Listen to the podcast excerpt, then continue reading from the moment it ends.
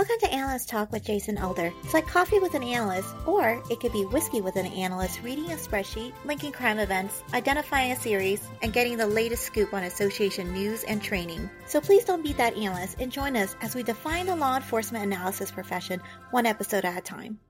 Thank you for joining me. I hope many aspects of your life are progressing. My name is Jason Elder, and today our guest has, I forgot to ask, how many years of law enforcement analysis experience do you have? Oh, uh, uh, around 18 years. Okay. And today our guest has over 18 years of law enforcement analysis experience, all with the Austria Federal Police Department. He was instrumental in the creation of the Styria Crime Analysis Unit in 2005. He is currently the head of crime analysis. If you've gone to an IACA conference over the last decade, you are very familiar with him as he's presented on many occasions. He is he is currently building the European Crime Analysis Association. Please welcome Sam Steiner. Sam, how are we doing? Good, good, Jason. How are you? Oh, fantastic. It is wonderful to hear your voice. I think you are now the guest that's the farthest away from me at the moment that I've ever had on the podcast. Yeah, not so bad, but only, let's say, 10 hours away if I take the next flight. Yeah, man. We got a lot to go over. Certainly want to hear about the European Crime Analysis Association, but also I want to get your contributions to the profession. So let's start there. How did you discover the law enforcement analysis profession? It was a um, not a really a big story behind that. It it was in 2005 after working for about 22 years against drug crime. It was the situation in Austria that the two different police forces we had at this time they were merged and they tried to build a, a completely new modern policing system and one of the of the things they wanted to set up was a crime analysis unit. And no one knows exactly about that what what to do what, what should be the task for these units. But the only thing they know that, that you have to be an IT guy, let's say, or at least you know how to deal with computer a little bit deeper than the than the average user. So yeah, they asked me, "Hey Sam, you wanna create a crime analysis unit and and and become the head of that?" And I said, "What do I have to do?" So the answer was, "We don't know it at the moment." And yeah, I said, "Do I do I earn more money if I if I take this position?" They said yes. So, and this was the the whole story behind. And at the I think it was the first of July in 2005. I was the head of a crime analysis unit without any other member except me. Yeah, one man show. Yeah, and uh, I was allowed to find me some people who are willing to help me. And yeah, that was the starting point. And in the next couple of weeks, I tried to get in as as good as possible information what to do because in Vienna at the criminal headquarters they had a crime analysis unit running there for a, a, little bit less than two years at this time. So, with a little experience, I asked them to help me out, which was not really successful. So, I tried to to find myself information about what to do in other countries. I was well connected at this time to different countries because, you know, I love to talk to other people. I love to network. Um, so my first try was to talk to the, one of the guys from San Francisco Police Department who are, who were working on crime analysis. And so it started. I was allowed to go to different trainings all over the world. And it ended that in the last years, it more and more I become one of the guys who is responsible for trainings and not only for working as a crime analyst. But that's the whole story. Yeah. So who did you work with in San Francisco? It was a nice lady called Jean Grissom. I think she's still on the job.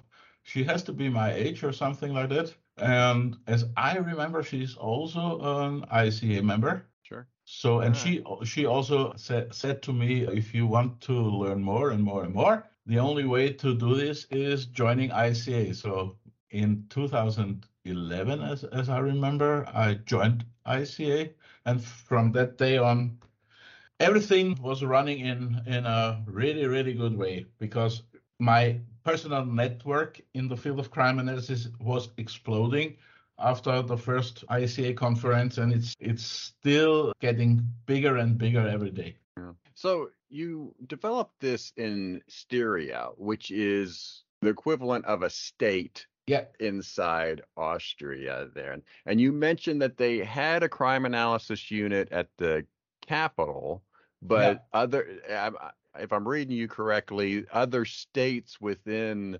Austria had not developed crime analysis unit at this time. Yes, it, it was just an experiment started in 2003, the capital in Vienna. Mm-hmm. But the, their responsibility was all over Austria. So, not for one of the states, it was all over Austria. And after the police forces were merged, they decided that every single state in Austria has to have also a crime analysis unit for local stuff. Mm-hmm. In the beginning, what were the goals? You're given this opportunity. The folks that you're reporting to don't know exactly what it is or exactly what they want. They just want you to go do. And yeah. so, as you're learning and networking and getting all the pieces, what are the goals in the beginning? What did you discover? You know what? I need to do X, Y, and Z first. They it started with crime statistics at the beginning. For me, it was one of the most boring parts in my job at the beginning, to be honest. But I would say less than one year later, I found out that it's more than worth to work on, on crime statistics because it was the first really good database we had in Austria where you could use this data not only for seeing what was happened in the past, so it was also very helpful to calculate what's going on in the future. So yeah, now I'm the biggest fan of crime statistics. And when people ask me about that, they said, "Oh, isn't that boring?" And I said, "No, it isn't because if you if you work on that stuff in the right way, it's it's one of the greatest databases ever. The Austrian crime statistics, uh, if you allow me to go a little bit more in details, is a database where the data is in a quality about 99%. So what this database database includes is good and clear data, worth to use it for working to find a better way for policing in the future. Okay. Beyond the stats, then, after you got those established or worked on, what was the next step? So, because the name of our unit was created like operational and strategic crime analysis, and to work on with statistic data, it's only strategic. And op- operational one, we use this name not in the same way like you guys in the US do that. It's we mean uh, it's working on crime cases. This is what we mean with operational. So I said to my bosses, we should have more focus also on cases where we can help investigators when they are handling a big amount of data where they don't have the overview about that. And so more and more becomes important for our investigator and especially for those units who work on drugs or really serious crime to contact us for helping them with their cases. So, and we developed systems where we could help them in a really good time, in a good way.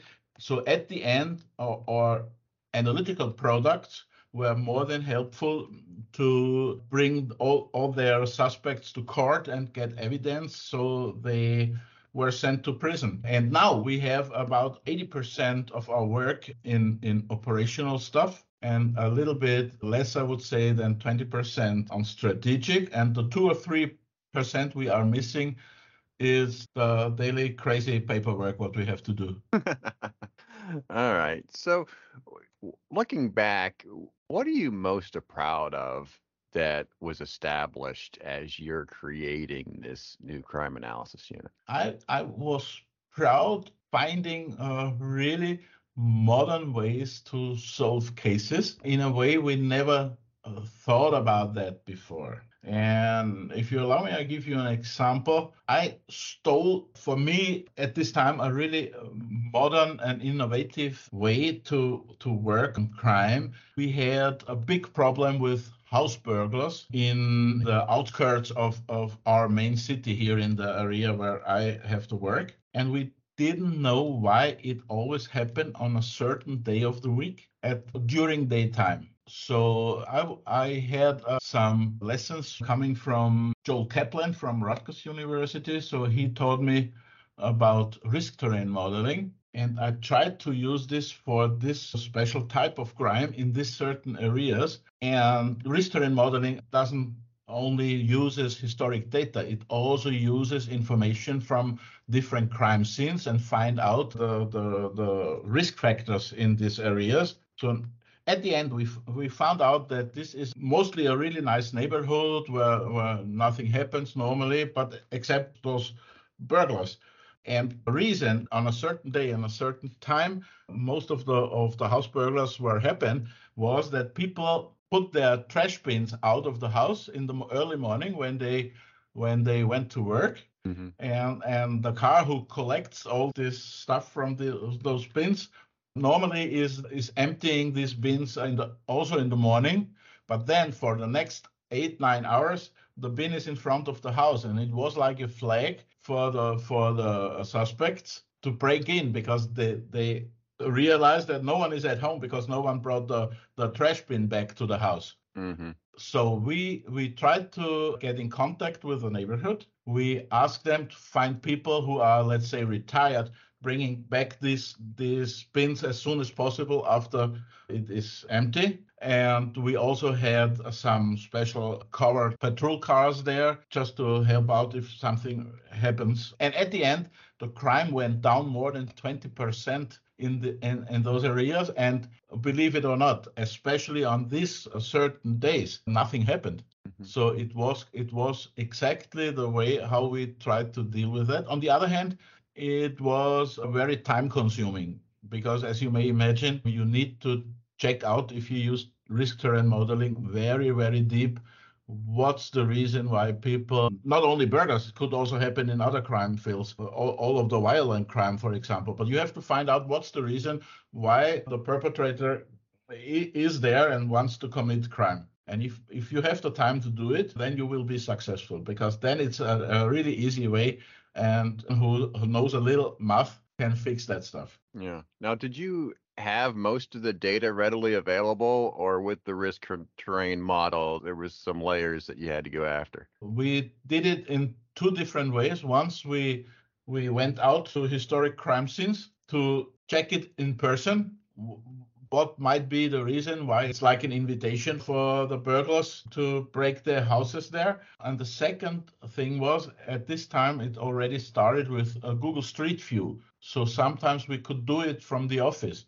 We could sign in to Google Street View and, and we could check the area also online, which was mm-hmm. was an easier way. But the more successful you want to be, the more you have to go there in person. So it's always not helpful only using Google Street View. But anyway, it helps us a little bit to reduce time for finding out the risk factors. Gotcha. Hmm. And this is uh, not necessarily dealing with this particular case or situation, but uh, overall, like, how is the data at your department? You, you talk to a lot of analysts, and a lot of people will complain about the quality of the data that, that they're getting handed. So I was curious, Austria compared to maybe some of the other folks that you've talked to over the years, how is your data? At the beginning, as you may imagine, it, it, it the quality wasn't really good. Uh, also, uh, also crime statistics not because it the the data was stored in a database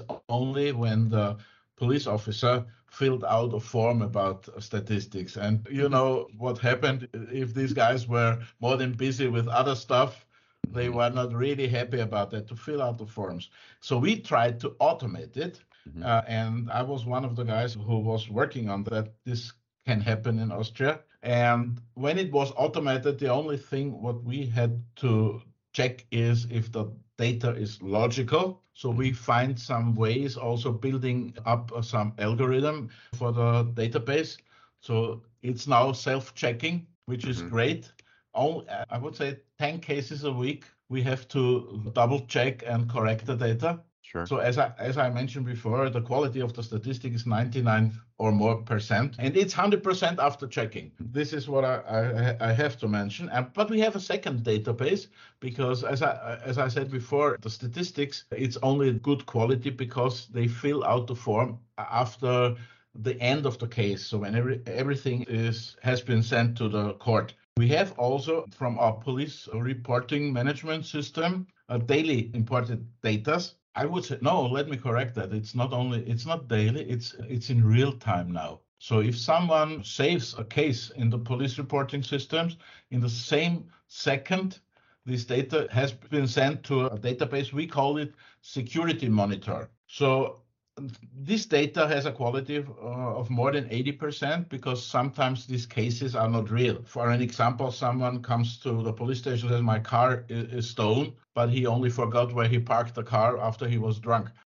so, in, for the next three hours or four or five, it's in the database, but later you cancel this case and it's kicked out. But this data is more than helpful for really, really short interventions. And we have those data available for all over Austria. So if something happens on the very west side and you are working on the east side, you can see everything what's happened in whole Austria.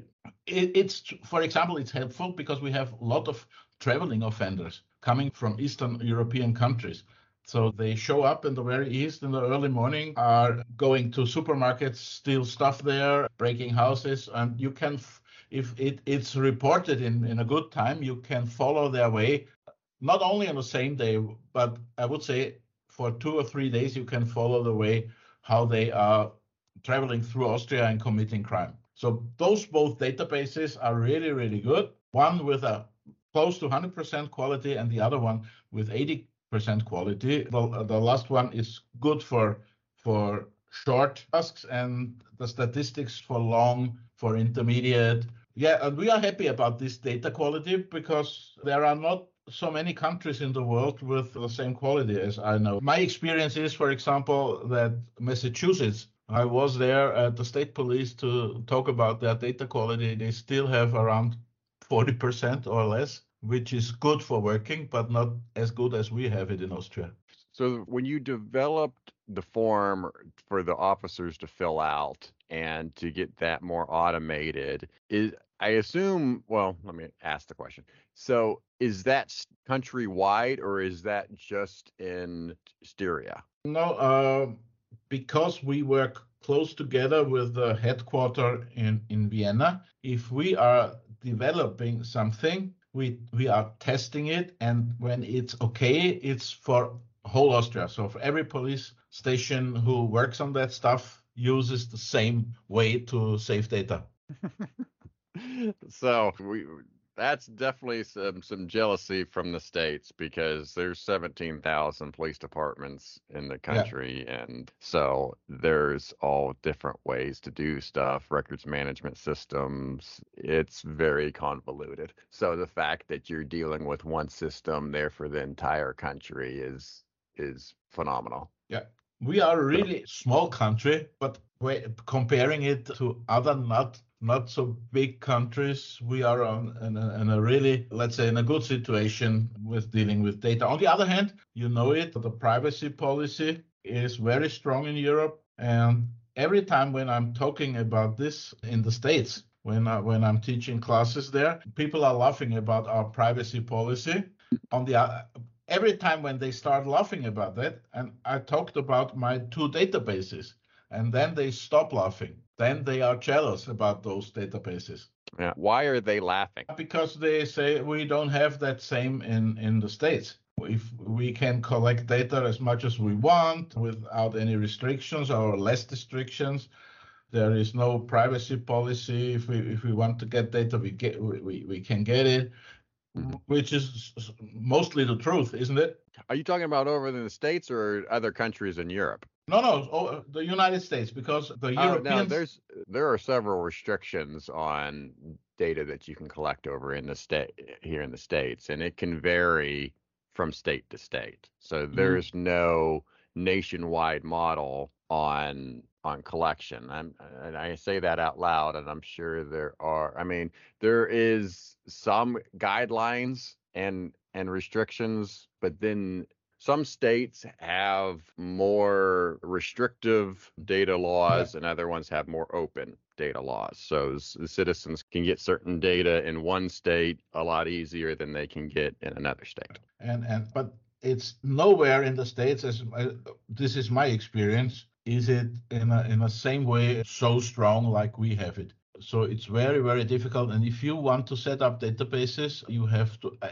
ask many many people who are controlling if you do it in the right way otherwise you are not allowed running these databases hmm To link all the data together, even in one state, would be quite a challenge. Yeah, so we are also not allowed to to to link databases. It's it's, it's completely against our, our law. But we are very innovative, as I would say.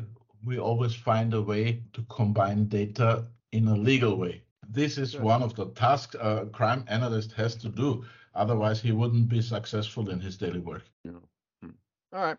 Well, let's get to your analyst badge story. And for those that may be new to the show, the analyst badge story is their career defining case or project that an analyst works. And for you, we got two of them we're going to talk about. And first one is a murder case, and the other one deals with a GPS in the car. So let's go over the, the murder case first. It's 2021. What's going on with this murder case? So it was starting wi- with a crazy discussion between wife and husband. At the end, she she she her body was was there dead in the apartment, and the guy who was the suspect, her husband, was about I would say 20 or 25 miles away from the crime scene, and always talking about that he is ne- he was never there. But at this time, he knew exactly that he didn't use his telephone, and so no one could could find an information that he he made some calls there in in this area,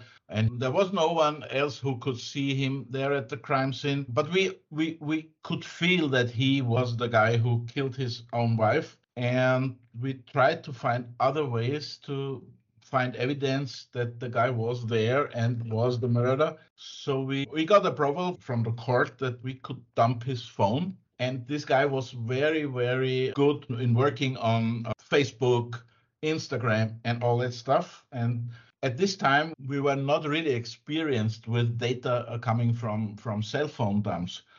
Uh, so we could learn from others, especially from people who are dealing with that for a longer time. And at the end, we found evidence in the phone without using call detail records that this guy was there on the crime scene exactly two or three minutes before the crime happened. And he didn't know that we were able to do that. So at the end, it was only a little bit difficult to explain it to the court why this is evidence. Mhm. I'm, I'm not sure how to describe it a little bit better because the, my English vocabulary runs out at this time. Okay. Uh, but uh, you know, you you are always producing data hmm with your phone, and and there is no need that you use it actively.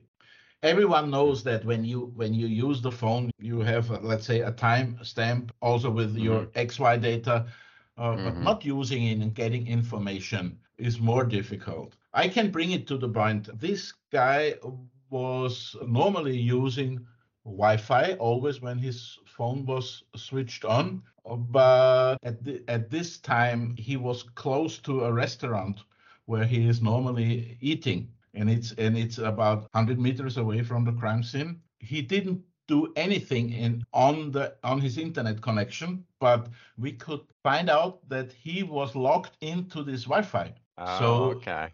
So he could only be logged in into this Wi-Fi when he was there. And as lucky as we are, he signed his interview that he never put away his phone. So he was always what's the what's the name for that when he has always the phone with him? He uh, said should... he's he's in possession of his phone. Yeah, yeah, so yeah, there's... yeah. So he signed that, and yeah, that that was it at the end. So he he was sent to jail for murdering his wife. Interesting. So hey, and I want to give you said that your English runs out, but you described it exactly how I would describe it. So just just let you know that that this is coming through great. So no worries there. Thank you. If so, if I'm understandable, I'm happy. But you know, I learned. I, I was just thinking about when I had my last English lesson, oh. and it was in year '76, so oh. a long time ago. yeah, uh, that's not to make you feel old, but that's one year before I was born. yeah, but anyway, as long as I'm understandable, I'm happy with that. Yeah, no, you're good.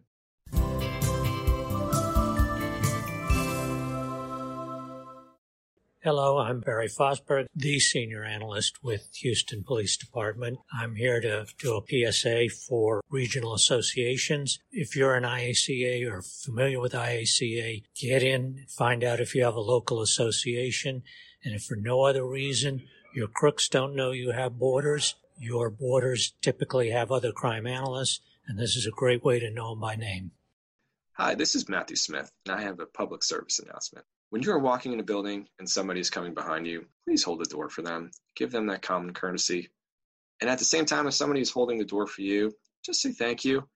It just drives me crazy when people don't say thanks. It's it's one of my pet peeves, and I think if we all just got along and, and said please and thank you, we would get a lot further in this society.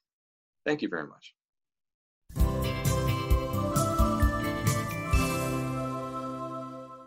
All right, well, let's go on to the other bad story. This deals with a car dealing with GPS coordinates inside the car. You know, all these guys, especially uh, I, I will talk about some someone who was working on drug trafficking. They are innovative. They think about what what to avoid that so so police cannot follow their traces. And we had one guy, we felt this one is the most important cannabis dealer in, in our city, but there was no evidence. He was using a big, big luxury car with a built in GPS system. So, so not using his mobile phone for that. I think in, at this time Google Map was also not so good, but he never used his phone when he was out, especially when he, we thought he, he was traveling to the Netherlands to buy the drugs and smuggle them to Austria.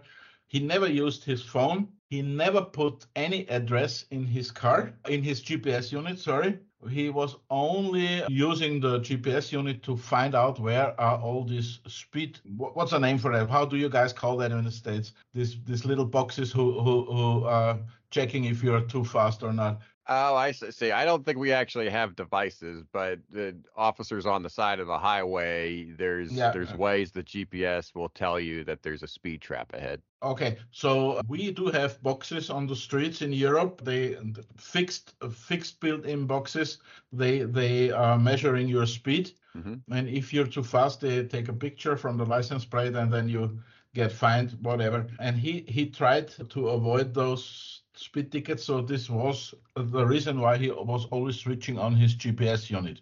So once we caught him with a big bunch of nabis in in his trunk, and he said, "Oh, I don't know who puts the drugs in my car. This has been done by someone else. He did he didn't know that." And he so we asked him, "Who who else used your car?" he said, "No one. No one. No one ever. Have you been out with your car uh, out of Austria?" And he said, never. I, I never was out of, of Austria because he, he noted he didn't use any address from anywhere else out, out of Austria. He didn't put it in the GPS device. On the other hand, if someone puts an address in the GPS device, there is no evidence that the car or the GPS unit was already there. But we thought we would find something. At this time, we had the information that those type of devices are recording every single point where where it was moved on the streets without telling the user that it is recording that mm. and most of of the old gps devices did it in a way like that we don't know why but it, as soon as you switched it on it starts recording So we were more than hopeful that we can find something in the car. But then it, the next problem was that there was no way to connect to this device to get the data extracted. So we, we found someone who is a specialist in building it out from the car and putting it on an electronic device so we could extract the stuff. And then mm. on the first few, uh, by using it was GeoTime, uh, which is where you can map XY data, we we could see that this guy was uh, in the Netherlands with his car and he was traveling straight through Germany, straight to a city about 100 miles north from Amsterdam. He was staying there and two days later coming back by using a different road a different way to come back over Belgium because he said to uh, uh, later we found that out he said this is an easier way because there are not so many traffic controls so they will not find that I have drugs in my trunk and then we put this information because it looks like only one journey to Netherlands. It looks like it should be more behind. So we, we turned this information into the third dimension. When you use GeoTime, you can do it with one mouse click and you could see six or seven same travels to the Netherlands in the same way, in the same time, in the same speed. And at the end, the trial says, okay, this is evidence that he used the car for drug smuggling at least six to seven times, and he was sent to jail for eight years. But he, he didn't expect that. It was only the information from this little GPS device. And yeah. normally, normally you wouldn't get it if you don't uh, work on that stuff to get this information out. It was the beginning of of always trying to get those informations out of the cars. Yeah. So, and it goes beyond cars too. Anything yeah. that's smart these days is going to have a computer in it and is going to be collecting data. Yes. Yes. So, your refrigerator at home, if you have a smart refrigerator, it is collecting data on you. That and that data can be extracted and analyzed. Yeah.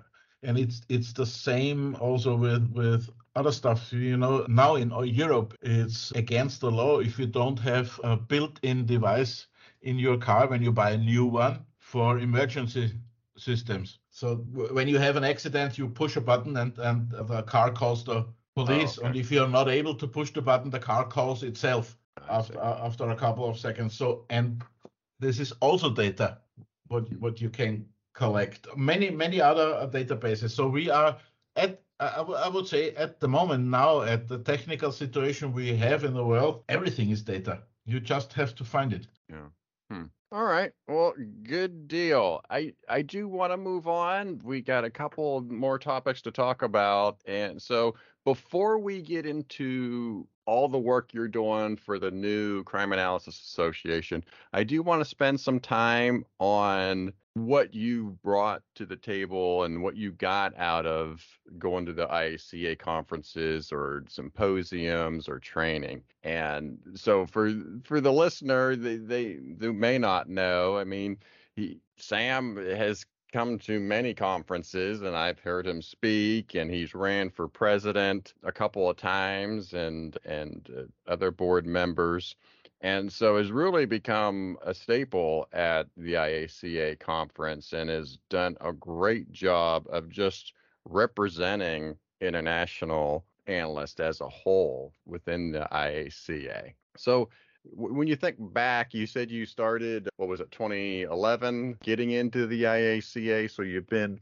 a part of the association for 10 years. I guess, what do you feel are some of your highlights? And then what do you feel that you got out of the IACA? For, for me, the, the first highlight was when I joined them for the very first time in 2011 in Vancouver at the International Symposium that I was welcomed there with open arms. No one knew me at this time. They only know that I'm working uh, on crime analysis in Europe, but they welcomed me like an old friend. And well, everyone was helpful because I mentioned at that time that I'm lacking in, in training, I'm lacking in in tools, in whatever.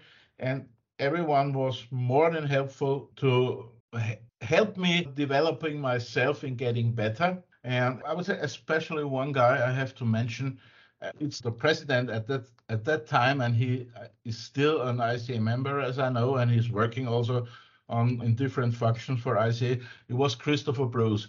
So Christopher Bruce, it was my my hero at this time because he is really confident, and there is no question you you can ask him where he don't has an answer. Mm-hmm. So I still love to meet him anywhere in the world. I'm in luck sometimes. I can make it, sometimes not. And he, for me, he's still the guy who who really helped me out that I could develop myself in a way where I am now. Hmm. All right. And then I guess any anything else beyond that? Yeah, and the opportunities, all these conferences, symposiums for extending my network, unbelievable. You make always new friends. You are always getting more and more deeper into this network of crime analysis all over the world.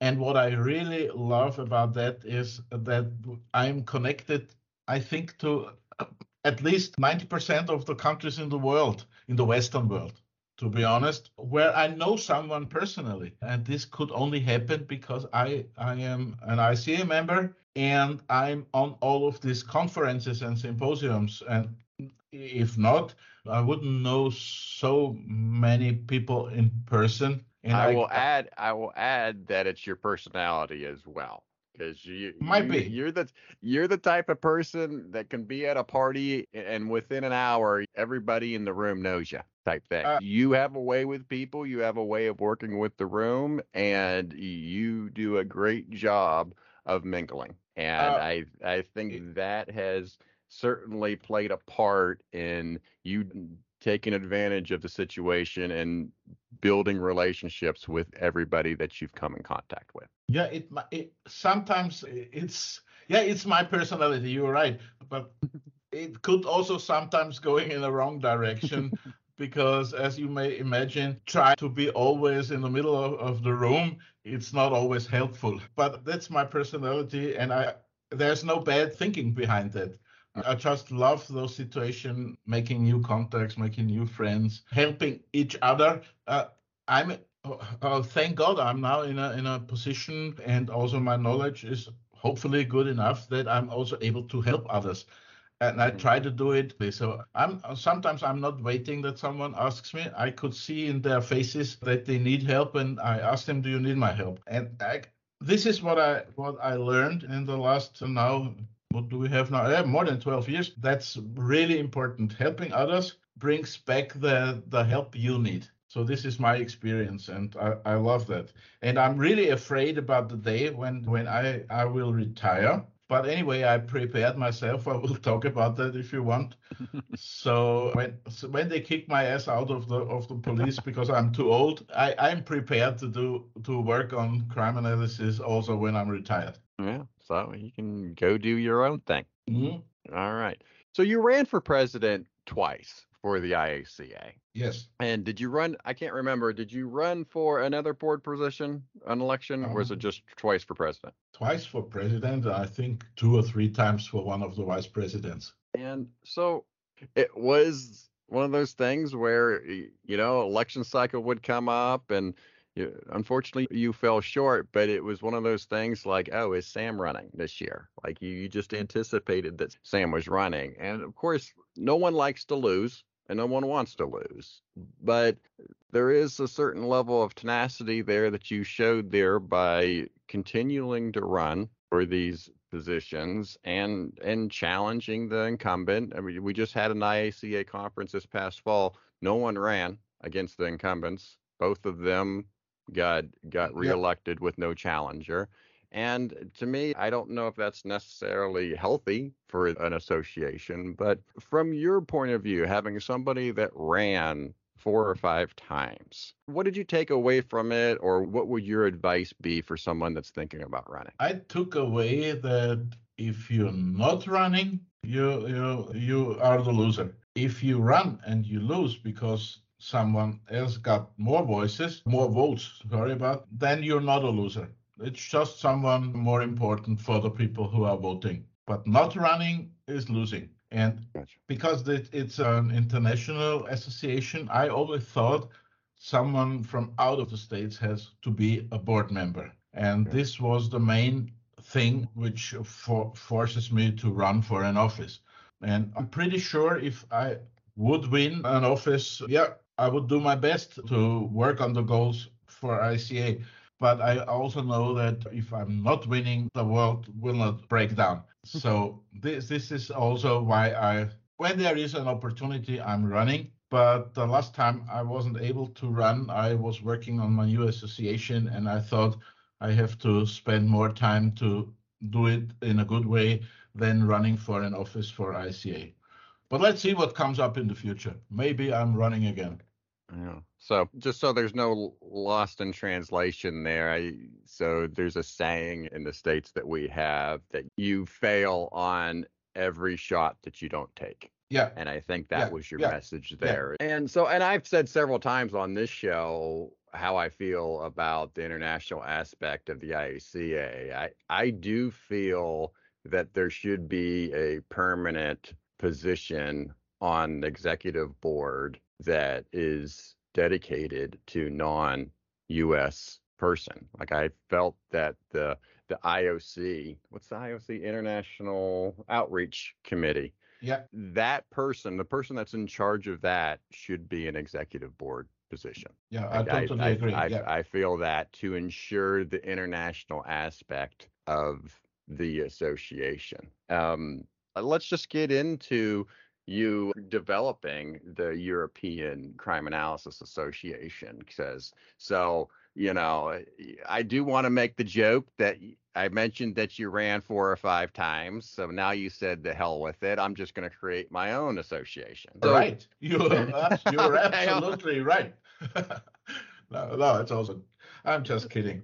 Yeah. So so as you're developing this association for all of Europe, which is quite an endeavor, just go through some of the trials and tribulations that you've uh, gone through just to get to this point and then I will follow up with your goals and what to expect in the future. Yeah, you, you, you know that I was also responsible for ISCA in developing European membership. I'm not really successful, but it wasn't o- my fault alone. It was also because when I asked people joining the ICA and they checked out the offers, what ICA has to offer for Europe, they always talked to me and said they are more focused on, on US than on on every other part of the world, especially not on the completely different law system in Europe. Why don't we have a, a European association? And th- that was always in, in my mind, in, in, in the back. And then I thought, now I, I think it's time to set up a European association because so many people asked me about that, but no one makes the, the, the start. So it was it was up to me to to to start with that and yeah now the association is established and waiting for the first executive board which has to be set up in the next couple of weeks. And as you mentioned that before i have to say now there is one position for someone from out of europe which sounds crazy when in the first moment but it has to be one guy from out because we need the connection to the other rest of the world. And this connection has to be a life connection. So it has to play a, a really important role in the association to be connected to other to other associations to other parts of the world and this has to be a task where someone special who is appointed to do that has to do the job in the name of the executive board. For the IACA. No, for for the- no, no, no, for the European Association. We have maybe I, I, I, didn't explain it as good as I wanted to explain. The European Association, as I mentioned, it was was built to to cover the needs of the European crime analysts, mhm. but not forgetting about that there are analysts working in the same field all over the world. Mhm. So someone's duty has to be this playing a major role in connecting to other parts of the world for the European Association. And this has to be a position on the executive board, not only a let's say committee or something. So in the in the future executive board of the European Association is someone responsible for connecting to other crime analysts analysis organizations or single crime analysts all over the world. Okay. All right, I see that. That I understand now. And will the home base be there in Austria? At the moment, yes, mm-hmm. because I, as I set it up, I had to report it to the Austrian government that I'm setting up a non-profit association. Mm-hmm. So it's built up under Austrian law. Mm-hmm. But in this paper, you, what you have to use as, as the first report to set up an association, there is also a, a, a part who what describes the European way this organization will work in the future. And because the European law is simply the same all over the European member countries, we are able to move the base into every other member country from the European Union in, in seconds if, if we hmm. want. We just have to report it to the Austrian government that we want to move it, for example, to Belgium. And then the colleague who will take it over from Belgium has to report it to his government, and that's it. Okay. So I guess in the in the beginning here, as you're getting this all established, what has been the response to all of Europe? Is all the different countries involved? Yes. At first, I had to think about how can I promote it when I when I set up an association and I also set up, let's say, a, a, simple website, what do I have to do to send it out to the crime analysis world in, in, in Europe?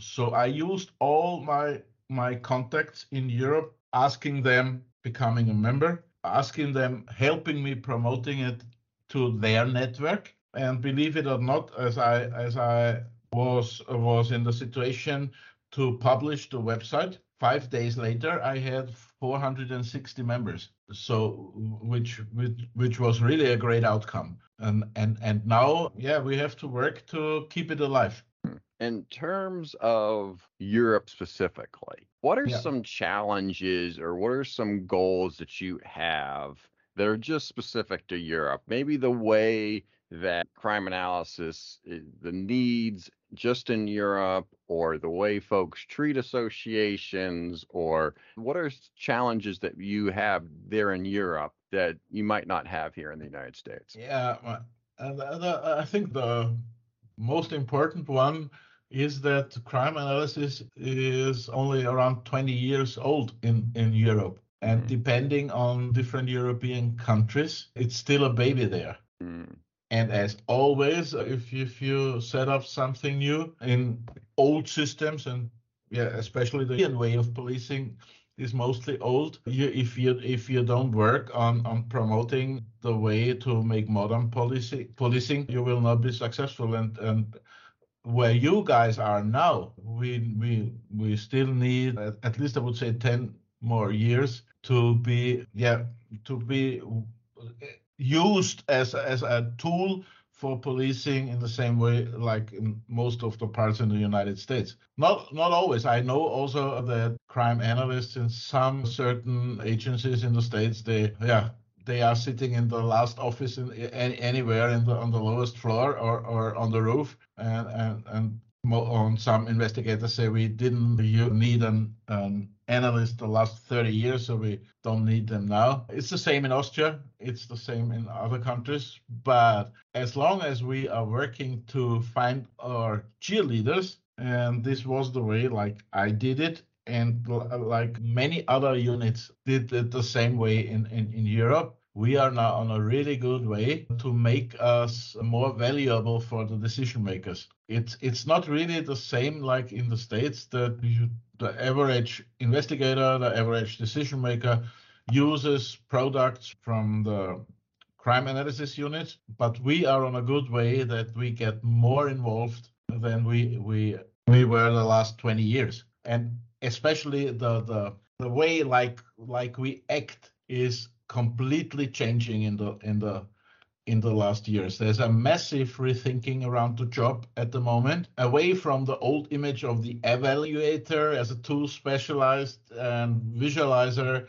and it turns more into a new image of the analyst as a problem problem solver, a thinker, and a co- communicator, focused on on on really on two main areas. It's the product creation and it's the product communication. And this is where we are now. And at the end, it, it should never happen that someone says, I don't need an analyst. Mm-hmm. Hmm. All right. So how many how many members do you have currently? Around 500. Oh, okay. No, that's a that's a good uh, size and, considering you just started. And so and and I think as you mentioned in the in the prep call, right now the membership fee is free as you're just getting this established, yeah. correct? Yes, that's right.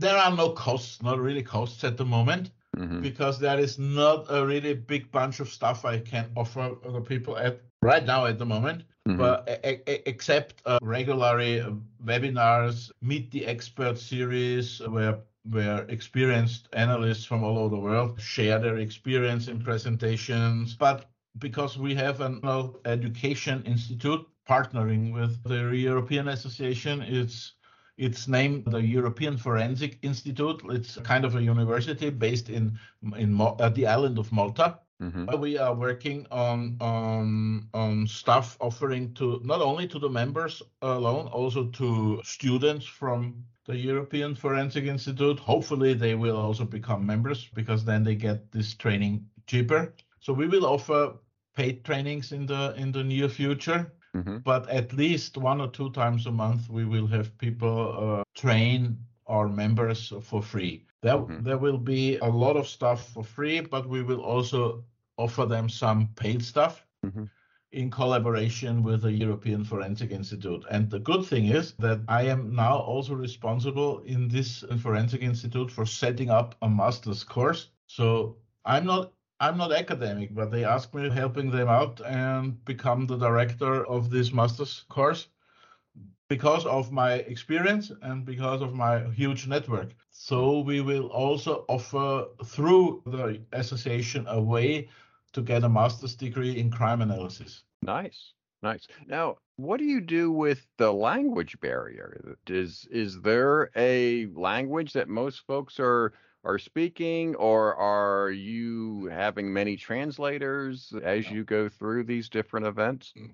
No, I when I started, I I had to start in English, of course, because it's the most common language all over the world. But I mm-hmm. promised my members that we will set up, especially on the website, but also on the content later, pages for at least two or three other languages. I'm thinking about German, of, of course. Unfortunately, many many of my German friends they have their issues with with English I have a lot of people from Italy, and I will set up with help of my Italian colleagues also an Italian part in, in the association. And we and maybe at the moment it doesn't look like that, but maybe we can also integrate Spanish. Hmm. But that's future music. At the beginning, I, I, I'm glad that everything runs fine in English, and mm-hmm. let's see how it works in the future. After after setting up all these functions, what we need to run that, let's see what happens. Yeah. Now, in terms of your membership, what have they told you is the biggest need for training? I talked to from from the from the people they are now members at least 20 or 30 percent i know them in person and i talked to them and they said at first i need a way to network with other colleagues in europe and second, I would love to have best practice stuff, trainings doing by experts. So that's not the biggest goal, getting getting training. The the bigger goal is that I can offer them a way to network. I gotcha.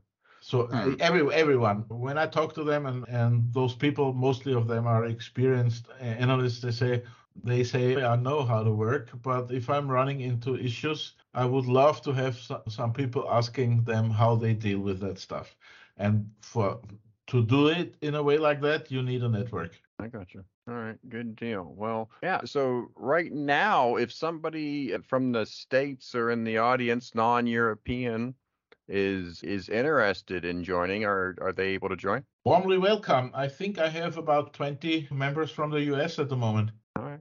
Good deal. You're eventually going to have, as these associations go, you start with training, you start with meetings, and then you eventually get to a conference. Is is that in the near future? It's not only that; it's also fixed the date at the moment. It will be held from October 23rd to the 24th mm-hmm. on the island of Malta. Oh, nice. Yes, and it's been co-hosted by the European Forensic Institute, of course, and also by the Ministry of Police in in from Malta. So they are assisting us and helping us out with their with their local yeah stuff like like organizing transport from airport and and whatever.